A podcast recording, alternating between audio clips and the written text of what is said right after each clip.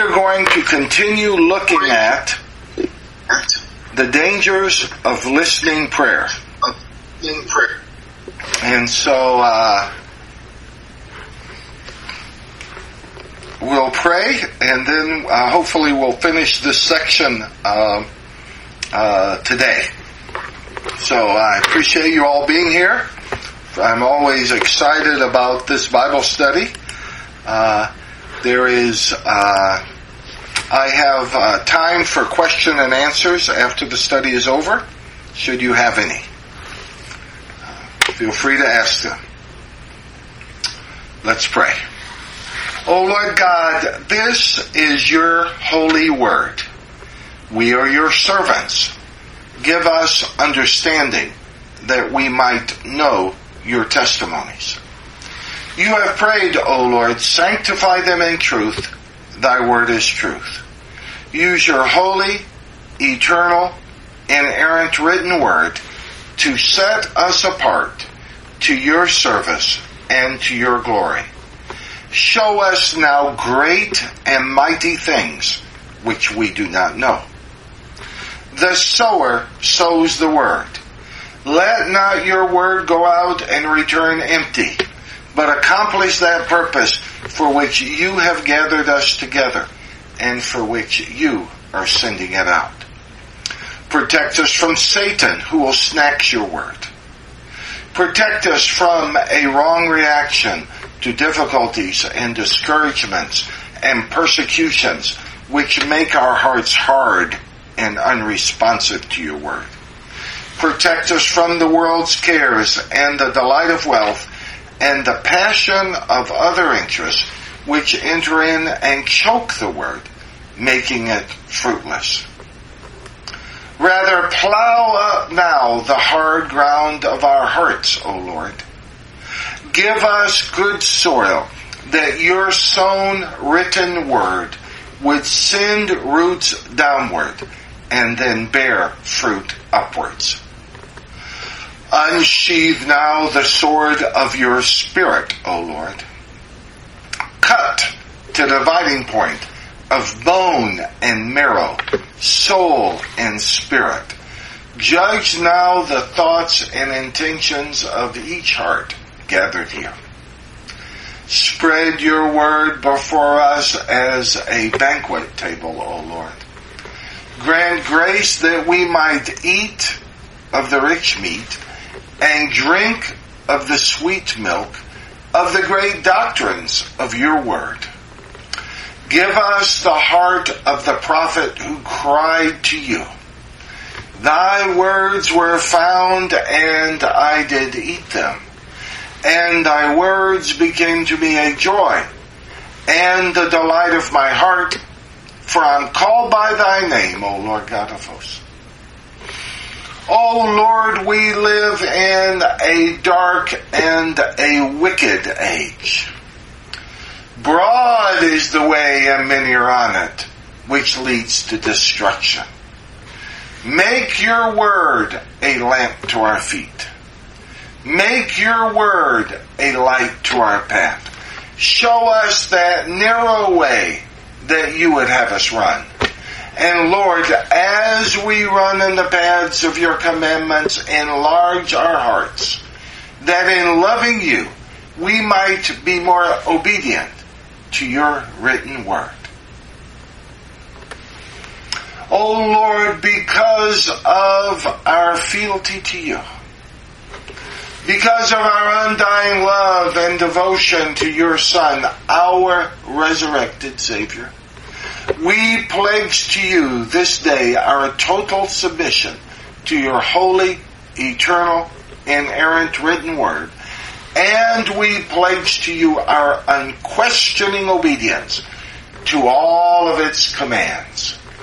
In the name of our Lord and resurrected Savior, Jesus Christ, we pray. Amen. Amen. Okay, let's look at the dangers of listening prayer. Ah, Brother Alex, good to see you. And, oh, your children. Well, we're going to look at the danger. We're going to look at the dangers of listening prayer. The first danger is it frees the practitioner from the constraints of Holy Scripture. 2 Timothy 3, uh, 13 through 15. But evil men and impostors will proceed from bad to worse, deceiving and being deceived. You, however, continue in the things you have learned and become convinced of, knowing from whom you learned them, and that from childhood you have known the sacred writings, which are able to give you wisdom.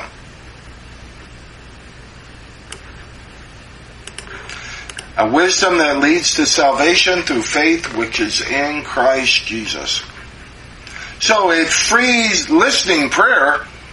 You do not have to uh, reflect and learn from others and from the Word of God. When the, the discipline of listening prayer, you simply simply empty your mind and allow God to speak to you. Well, being freed from the constraints of Holy Scripture uh, may feel freeing and powerful, but it is actually very dangerous. Another danger of listening prayer is that it frees the practitioner from the constraints of scriptural authority. Hebrews 13:17 says, "Obey your leaders and submit to them, for they keep watch over your souls as those who will give an account. Let them do so with joy and not with grief, for this would be unprofitable to you." But if you adhere to the discipline of listening prayer, then you simply empty your mind of all thoughts. Uh, whatever you think is God's will becomes God's will. And you don't go to your leaders for counsel, for wisdom. You don't have to submit to them. You simply tell them, God told me to do this. Kind of eliminates discussion, doesn't it? Husband doesn't have to consider his scriptural responsibility and the constraints of scripture concerning his wife and children. He simply says, God told me to do it. A wife doesn't have to consider the scriptural authority of her husband over her. She simply tells him, God told me to do it. Children don't have to obey their parents and honor them. They simply have to report to their parents that God told them to do it. Pastors, ministry leaders, disciple makers cease to have authority. People just can empty their minds and God will tell them what to do.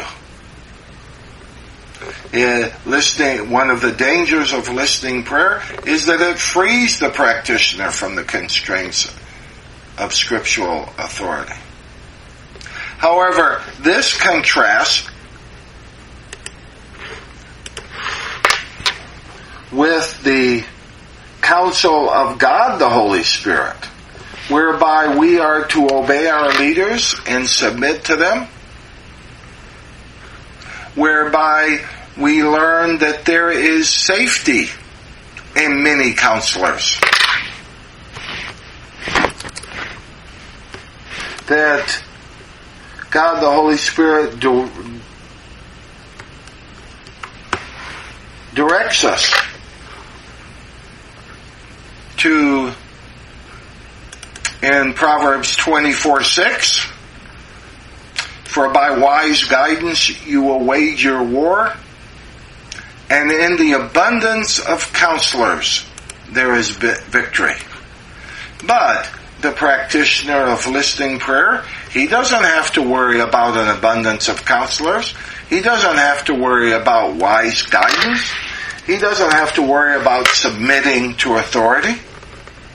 He can just report what God has told him to do. And I know in the ministry, I find that when somebody wants to do something and they don't want counsel, they don't want advice and they particularly don't want to hear that the Bible is contradicting them, they will just say, well, God told me to do it. That kind of eliminates discussion, doesn't it? They don't even want me to ask them what does God's voice sound like. No? And listening prayer is the ultimate culmination of that mindset.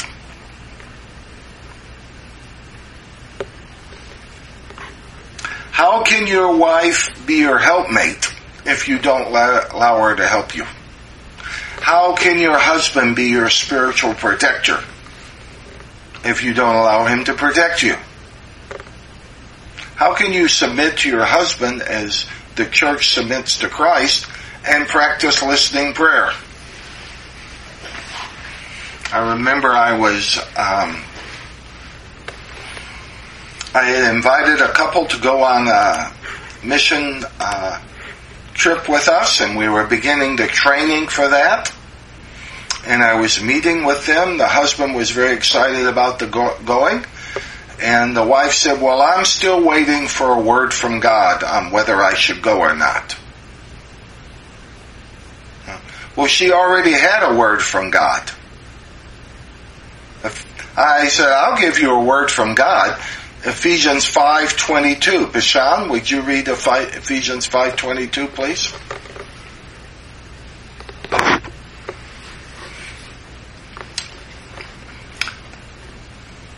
Wives are, don't, if they're, if a husband is called to a ministry, uh, uh, Brother Alex, if you would look at uh, Genesis 3.18. No, I'm sorry, Genesis 2.18. Okay. Ephesians 5.22, Brother Bashan. Wives, submit to your own husband as to the Lord. Ah, so she already knows God's will, doesn't she? Uh, Alex, would you read, Brother Alex, would you read Galatians 2.18, please? Then Lord God said, It is not good for the man to be alone. I will make a helper suitable for him. Yeah. So the wife is her husband's helper in the ministry. She's to submit to him. So if he uh, feels strongly that this is God's will, she, you know, she doesn't have to pray about it. The only thing she has to pray about is if he's asking her to do something that's sinful. But listening prayer frees her from the constraints of Galatians, of Genesis 2:18, Ephesians 5:22, 1 Peter 3:1.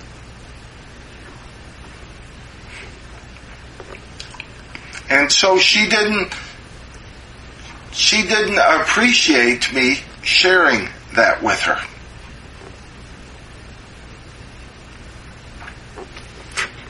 But I felt it was necessary.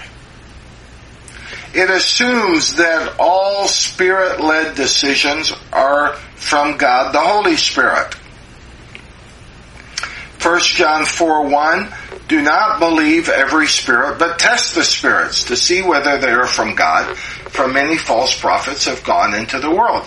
Now when I ask the pe- when I ask people, what is our first response to a spiritual event, they always say, you test the spirits. But no, that's the second response. What is the first response? It is disbelief. Then you test them. Then, uh, then you know whether to believe them or not. But listening prayer assumes that spirit-led decisions are from God the Holy Spirit. And that is not true. Look at 1 Chronicles 21 1. Then Satan stood up against Israel and moved David to number Israel.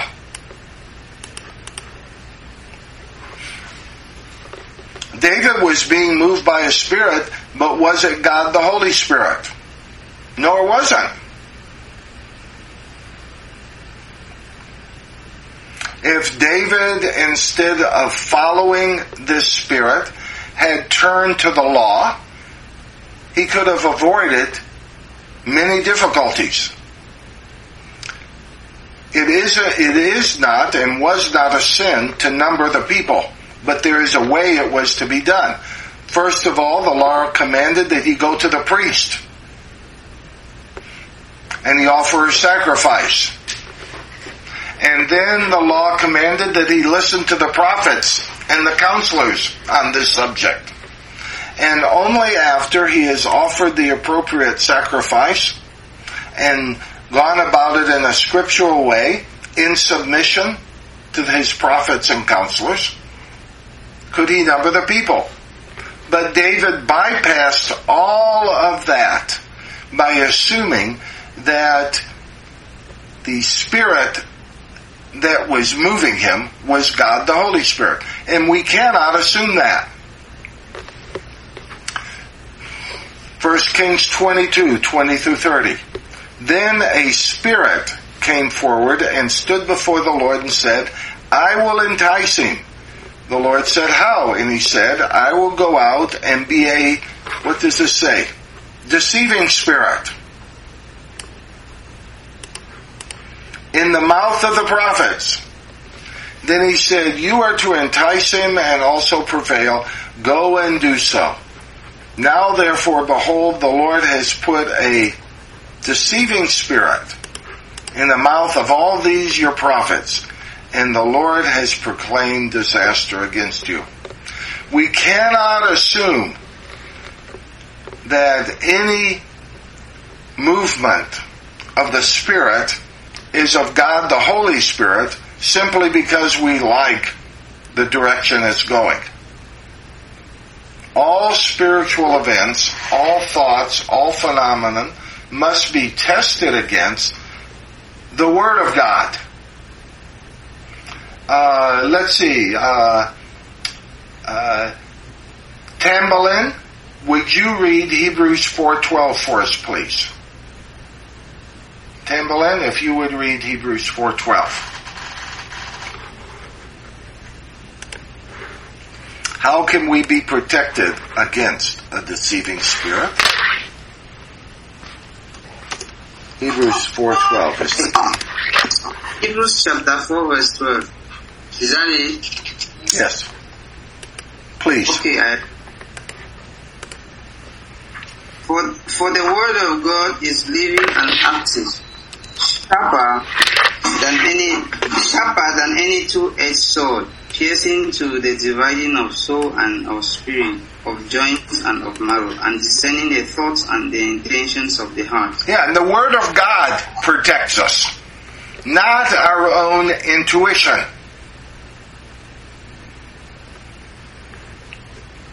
How can we know if this Spirit that is leading us is God the Holy Spirit? Well, we test it against the written Word of God. People say, well, you're putting God in a box. Oh, absolutely not. But God has put us in the book. We are constrained by God the Holy Spirit's holy, eternal, inerrant written word. And those constraints are for our protection. Listening prayer assumes man's thoughts are God's thoughts. Gasper, read Isaiah 55, 8 and 9 for us, please. If you would. Belungan, I will get you to be looking at Proverbs 14, 12. Bishan, if you want to be look at Judges 21, 25. So, Isaiah 55, 8 and 9.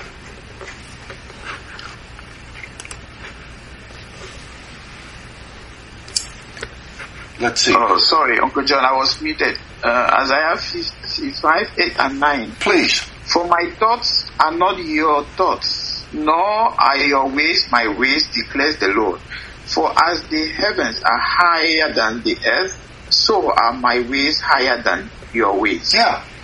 Listening prayer assumes that the thoughts that come into our mind are God's thoughts. Can we assume that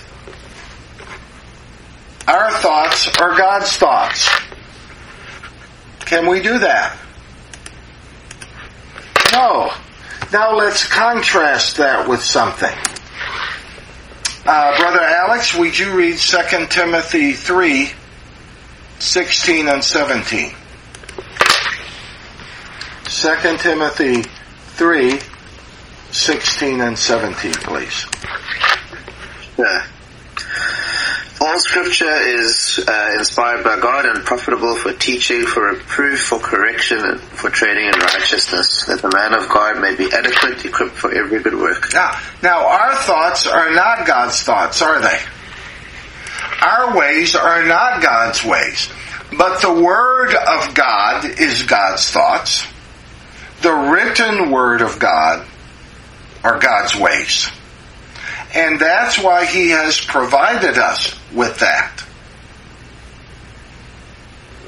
Now, if I place the demonic writing of the Quran, the demonic writing of the Book of Mormon, the demonic writings of the Jehovah's Witness Watchtower, the demonic writings of the Hindu Book of the Dead, and the Holy Scriptures on a table, you can quickly tell me which is from God and which is from Satan, can't you? But you don't know what God's voice sounds like. And just because a voice speaks in your head or a spirit moves in your heart or a thought comes to your head, you do not know if that's from God or from Satan unless you test it against the Word of God. So it assumes man's thoughts are God's thoughts, whereas God wants you to assume that God's Word is God's thoughts. God's Word is God's way. So God wants you to assume that His written Word are His thoughts and ways. And in that we find safety.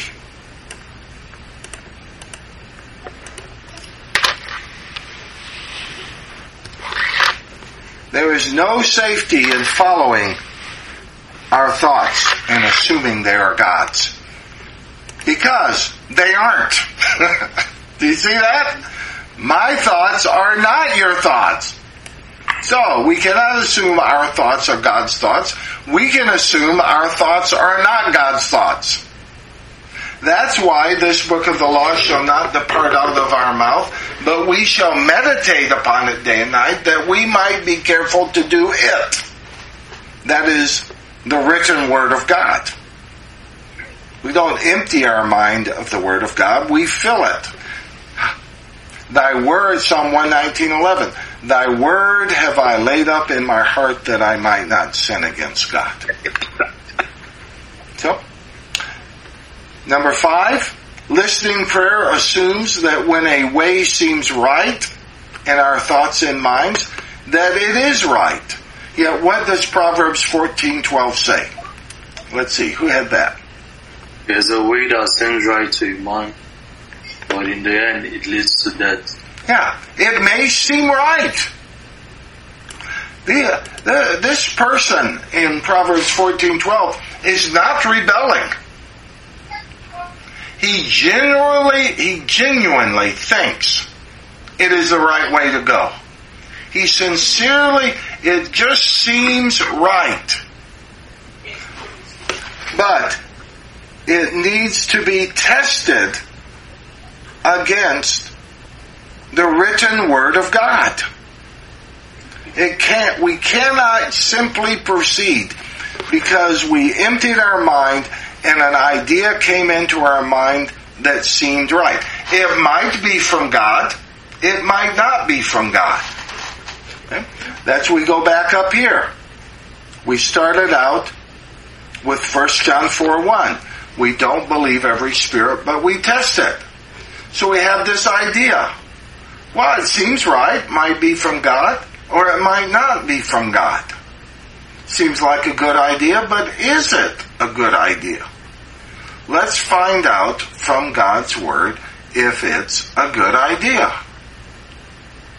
And one aspect of God's Word directs us to counselors and to spiritual authorities. It's not a good idea if it violates Holy Scripture.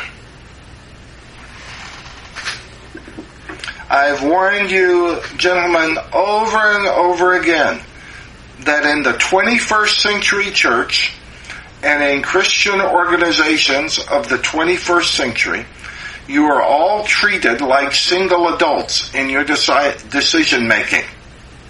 But you are not. You are not single adults. Now the wheel illustration, I use it in discipleship. And when dealing with single men, single career men, and women, the wheel illustration is excellent. We have there in the wheel illustration the obedient Christian in action. Do you see that? That's great. I have no problem with that. This was a great blessing to me when I was a single career man. It really put me on, it moved me from a hot, cold, start, stop Christian to having a consistent, even walk with God. But if you're married, does it say the obedient Christian? No, it says the obedient husband, the obedient wife, the obedient married couple in action. Because the two become one. If you're married, you don't have, the husband has his wheel and it's zipping along, and the wife has her wheel and it's zipping along. As if you are college roommates, or you are single career people who are roommates. If you are married with children, it says the obedient Christian family in action. Because you have the consideration of the husband, the wife, and the children. But you have to remember that the modern church and modern Christian organizations, when an area is preached on lordship, when a decision is to be made about missions, about ministry, about lifestyle, about any aspect of the Christian life, they will not say, but you husbands cannot make this decision until you've talked with your wife because 1 Corinthians 7, 1 through 3 says your body's not your own. And the Bible says in 1 Corinthians 7 that, that you have to be concerned about worldly things, how to please your wife. And you wives, before you make a consider- decision on this, you have to talk to your husband. Because if he is a mature Christian, Ephesians 5.22 says you are to submit to him as the church does to Christ. If he is a non-Christian or a carnal Christian, 1 Peter 3, 1 and 2 says you are to submit to him as your ministry. And you children, you cannot make a independent decision on this. Ephesians, Ephesians 6, 1 and 2 says that you are to obey and honor your parents. So before you make a decision in this area, I want you to talk to your parents. Do you ever hear that? No, they, and you, you will rarely hear that. The obedient Christian in action is an outstanding illustration for independent single Christians. But if you are married, it's the obedient couple, Christian couple, the obedient husband, the obedient wife in action. If you are married, it's the obedient Christian family in action. The two become one, and you no longer have the luxury of having just one wheel.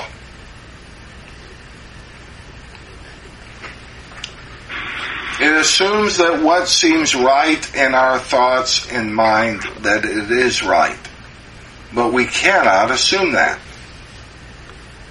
Okay? Let's look at Judges 21:25.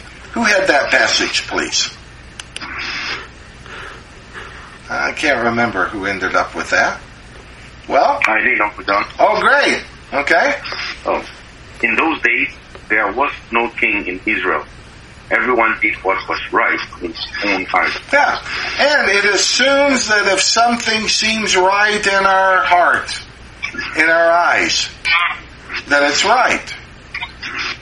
Now, why did everyone do what was right in their own eyes? Because there was no scriptural authority to protect them. But that's not true with the Christian family, isn't there? There is a husband. There's a wife. There's the Word of God. So we just have to remember that. What we have to do is we have to be thinking. We, we have to be thinking in, in terms of our walk with God and in terms of our ministry of our family. Just because it seems right does not free us from scriptural authority. Another thing it does is it elevates man's speculations to the level of God's revelation. Look at uh, Romans 1 21. For even though they knew God, they did not honor God or give thanks to Him, but became futile in their speculations. And that is possible in the church today. People uh, know what uh, women in the church today know what the Word of God says in terms of Ephesians five twenty two and 1 Peter three one. Husbands know what the Word of God says in terms of Ephesians five twenty five about loving their wives as Christ loved the church. Ephesians five twenty eight, loving their wives as their own body, caring for their financial needs. Pastors know what the Word of God says in 1 Peter 3, 1 through 5. That if a man does not care for his own wife, how is he going to care for the church of God? His own children? They know what it says.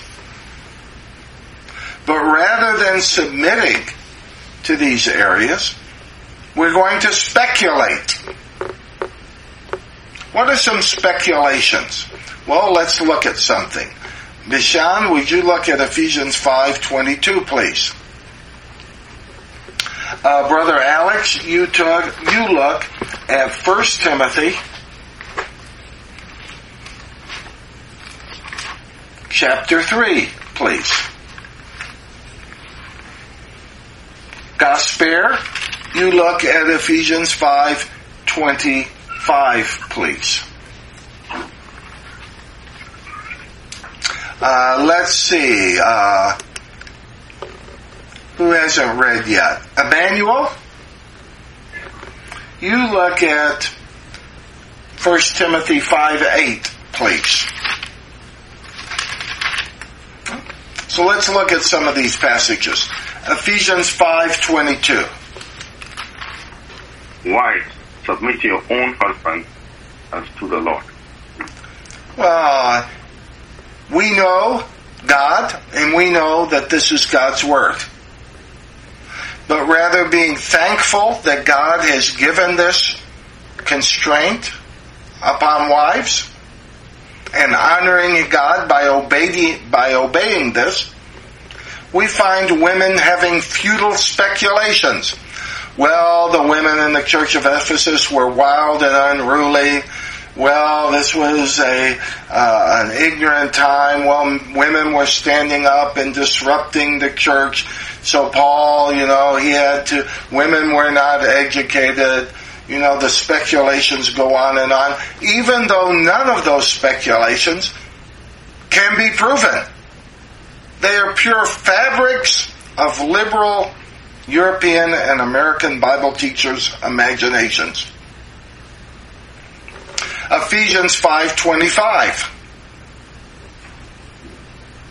Ephesians 5:25. Husbands, love your wives, Jesus Christ loved the church and gave himself up for her. Ah, well, you know, we men when they read that verse, they know what that means. But let's spec, let's engage in futile speculations. Well, I know the spiritual care of my wife is my responsibility, but I can delegate that. As, as long as it gets done, it doesn't, God doesn't care who does it, as long as I see that it gets done. Well, that's a futile speculation.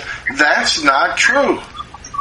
God expects you, the husband, to care for the spiritual needs of his wife, to sanctify her by the washing of the water with the word, and in Ephesians 6 4, to bring your children up in the discipline and instruction of the Lord. And nowhere does God make provision for you to delegate that to other people. But men speculate on that. Ephesians 5:28.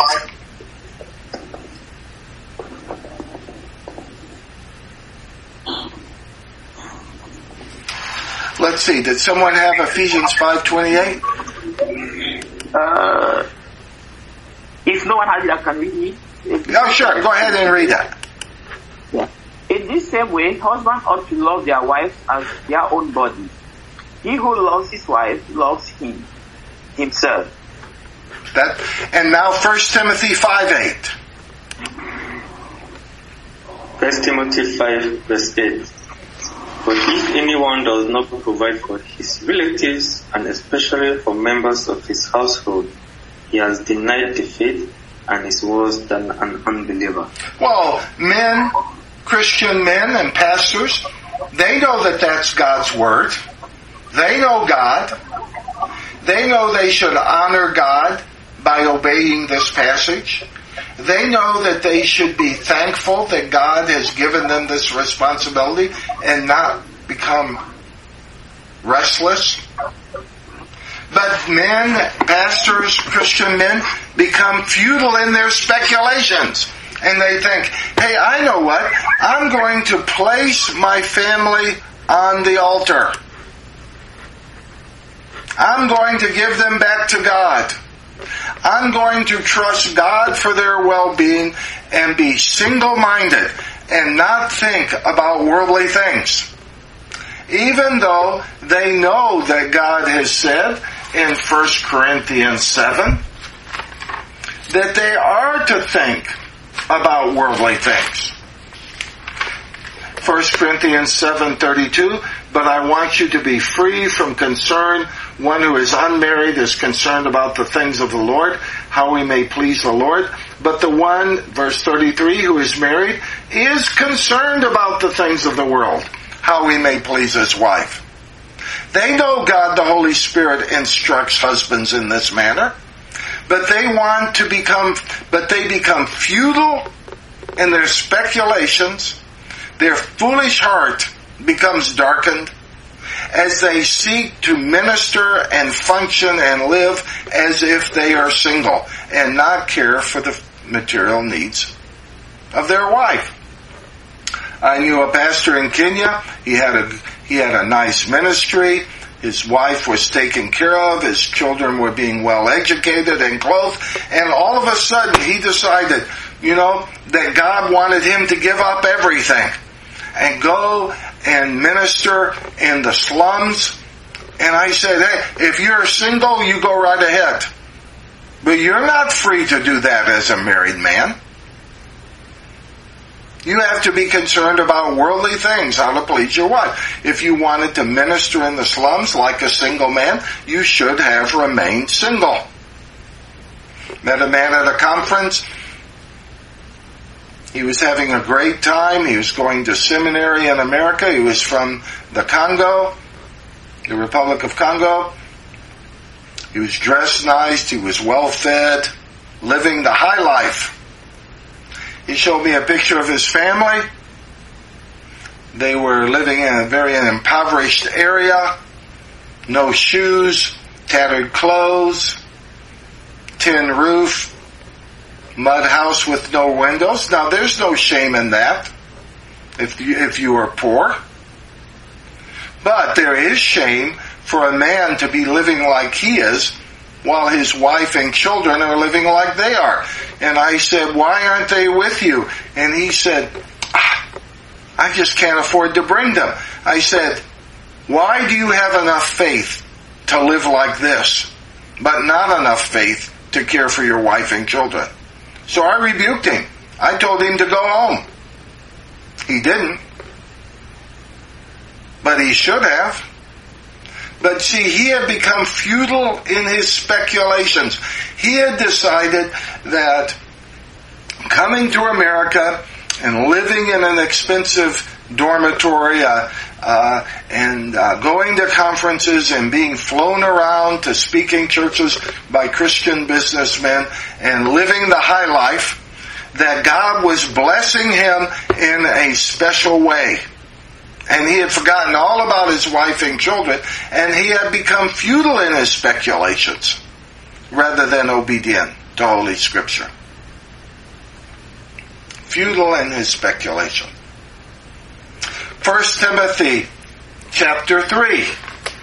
Who has that, please? Uh, that's me. Okay, Brother Alex, if you will read verse 2 for us, please.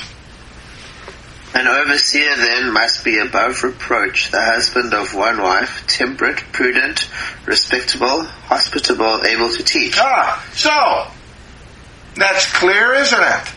But you find people saying, well, they're, they begin speculating. Oh, David had more than one wife. God used him. They'll say, and then they'll say, yeah, most people in the Old Testament had were polygamous and were bad husbands and fathers. That's not true, but they speculate like that. You show me a man, an elder or a deacon or a pastor who, who does not want to practice the ministry of hospitality, and I'll show you someone who has trouble in his home. Our home has always been open for the ministry of hospitality, but that's because my wife loves me and is a gracious hostess. It's because my children are obedient and are a joy to be around. And it's because I'm up to 110% of budget. So my wife and children do not go wanting when we bless other people. Okay, Brother Alex, now read verse 4, please. Uh, he must be one who manages his own household well, keeping his children under control with all dignity. Yeah, there's a dignity in this man's home. His children are under control. Being a controlling father is a vice in the 21st century, but it's a virtue in Holy Scriptures. Verse 5, Alex. But if a man does not know how to manage his own household, how will he take care of the church of God? Yeah, and pastors know this passage. They know that if, if their wife and their children are not being led by them spiritually, they know that that disqualifies them from the ministry. They know that they can only be the husband of one wife. They cannot neither be polygamous nor can they practice serial adultery, marrying, divorcing, marrying, divorcing. They know that. But they begin to speculate. They, I, I was at a uh, conference and the speaker was speaking on 1 Timothy 3 about the qualifications of a pastor and he began saying, now remember, this list in 1 Timothy chapter 3 uh, no one can do all of these things. This is a big picture list. I immediately turned to Eleanor and said, trouble in the family. Because when they eliminate things from 1 Timothy chapter 3, it's never sobriety, is it? Well, sure, he's a drunk, but we're not gonna hold him to everything, do they? It's not thievery. It's not false doctrine. It's always the family. So they just speculate, don't they? It's the same with Proverbs. When a man is going to teach on Proverbs, and he says, now remember, Proverbs are truisms. They are not to be taken literally. I turn to Eleanor and I say, trouble in the family. Because he's not talking about murder, is he? He's not talking about uh, running with riotous drunkards, is he? He's not talking about idolatry, is he? He's not talking about thievery, is he? Because all of those things are forbidden in the book of Proverbs and are taken literally. He's talking about the rod of reproof. He's talking about the standard of the pastor's wife in Proverbs 31. He's just talking about the family. So they feel free to engage in futile speculations.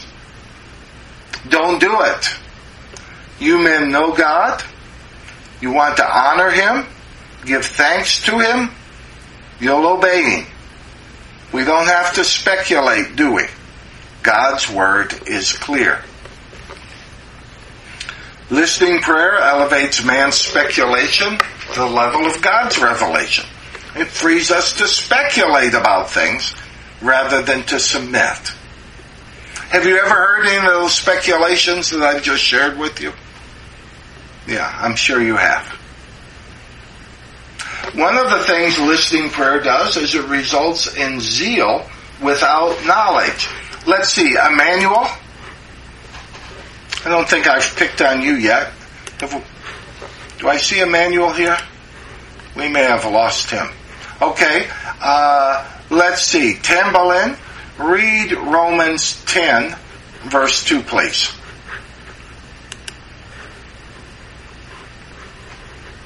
Romans 10, verse 2. Romans 10, chapter, verse 2. For I testify about them that they have a zeal for God, but not in accordance with knowledge. Yeah. And I see that in the mystical movement of Christianity Pentecostals, charismatics, evangelical mystics, people who practice listening prayer. It's a genuine zeal for God. But that zeal is not channeled by knowledge. Now, having a heart for God is very important. Knowledge can puff up. 1 Corinthians 8 1 is very clear about that. But it doesn't have to puff up, puff up. If coupled with zeal, a heart for God, it can offer guidance and wisdom and direction. But those who practice listening prayer, they have a real zeal. They want to know God's will. But they want to take the shortcut rather than Ezra 7:10, but Ezra disciplined himself to study the law of his Lord, to obey it, and to teach its statutes and ordinances in all of Israel. They simply want to listen. Ezra 7:10. But Ezra disciplined himself to study the law of his Lord and to do it and to practice its stat- and to teach its statutes and ordinances in all of Israel. There's a process there and it's time consuming. Studying, obeying, and then teaching. That's time consuming, isn't it? Doesn't just happen overnight. But listening prayer is not time consuming. But because of that, zeal without knowledge is very dangerous. We don't worry about that in the, for the Ezras of this world because they have combined zeal with knowledge. Listening prayer results in pride. Bishan, would you read Galatians 6 3, please?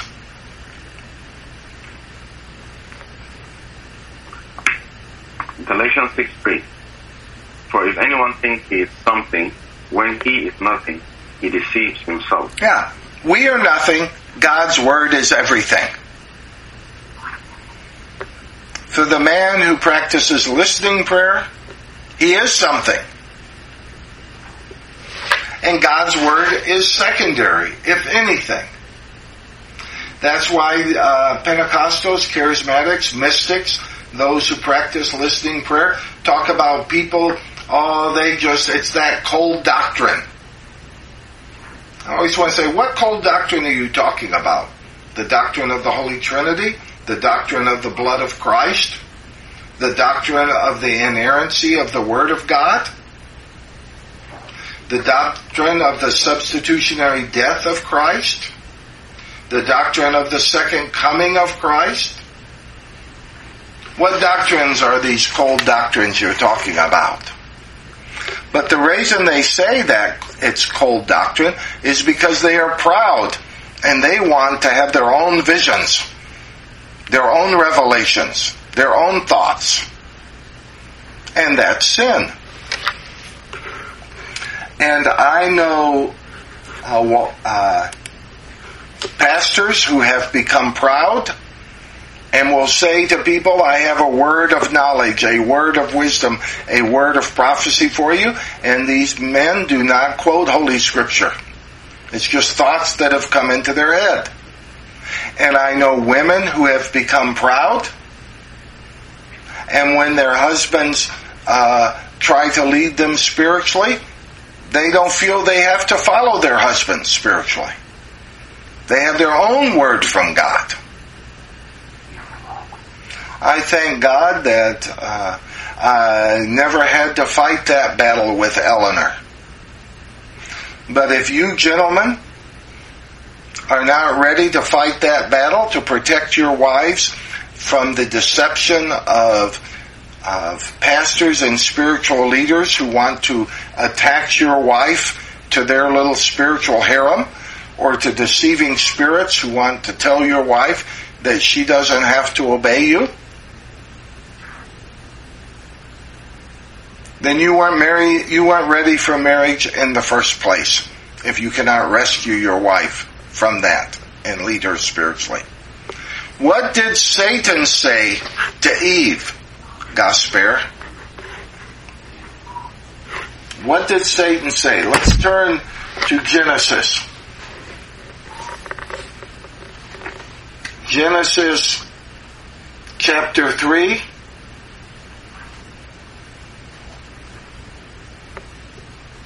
Okay?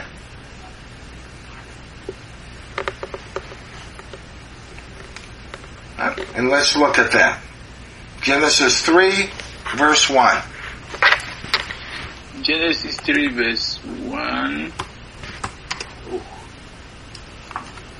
Okay, verse 1. Now, the serpent was more crafty than any of the wild animals the Lord God had made. He said to the woman, Did God really say? Yeah. You must not That's what Satan says. of- Has God said? Really? God, has God really said these things? No. Listen.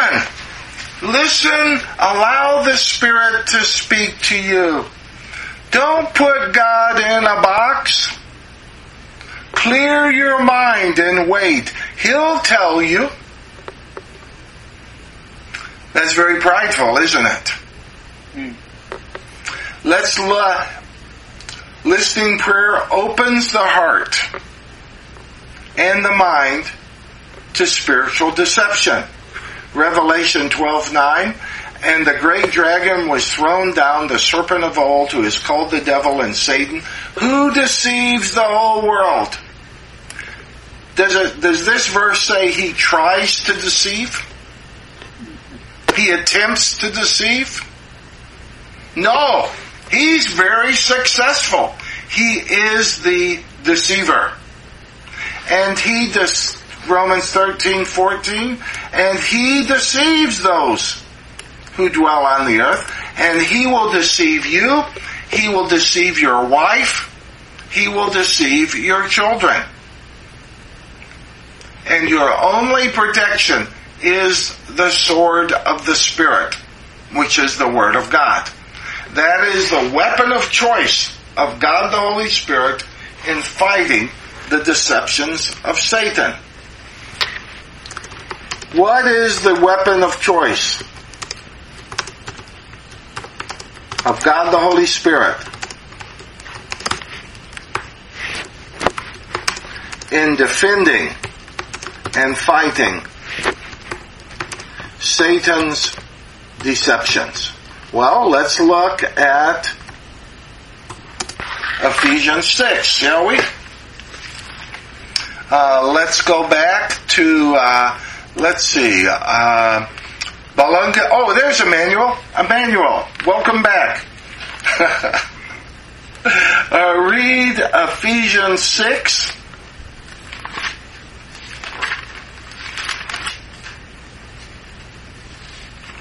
Ephesians 6, verse, I believe it's verse 17. Review, review, review. Yeah, Yes. that's right. Ephesians 6.17. Yeah, Emmanuel. I often brag on the men in this study because even though the internet is unstable, you uh, sir. guys persevere. And, mm-hmm. and I mm-hmm. honor you for that. Okay, Emmanuel, Ephesians 6.17. And take the helmet of salvation and the sword of the Spirit, which is the word of God. Yeah. What is the weapon of choice of God the Holy Spirit? It is Word. God's Word. It is the sword of the Spirit. The Word of God. Satan would want you to use anything but that. Anything but that. When God the Holy Spirit goes out to war against Satan and his deceptions, he takes up the sword of the Spirit, the Word of God. What do you take up? Many people take up the very things that Satan uses to deceive them. That's not going to fight Satan, is it? We will, Satan is not trying to deceive the world. Satan is deceiving the world. And if we want to protect our wives, protect our children, protect ourselves, protect our ministry from the deceptions of Satan, we will need to handle accurately the written Word of God. That's very important. Well, we're going to, uh, this is our hour is up here. We're going to stop here. You can uh, reflect on this. It will be uh, two weeks, so I believe that will be what, the 23rd? When we'll be back, and we will look at the impact of listening to prayer uh, to the husband, the wife, and the children, and then we will look at the alternatives to listening prayer, which is what God's will is for us. May God add His blessing to His holy work. In Christ's name we pray. Amen.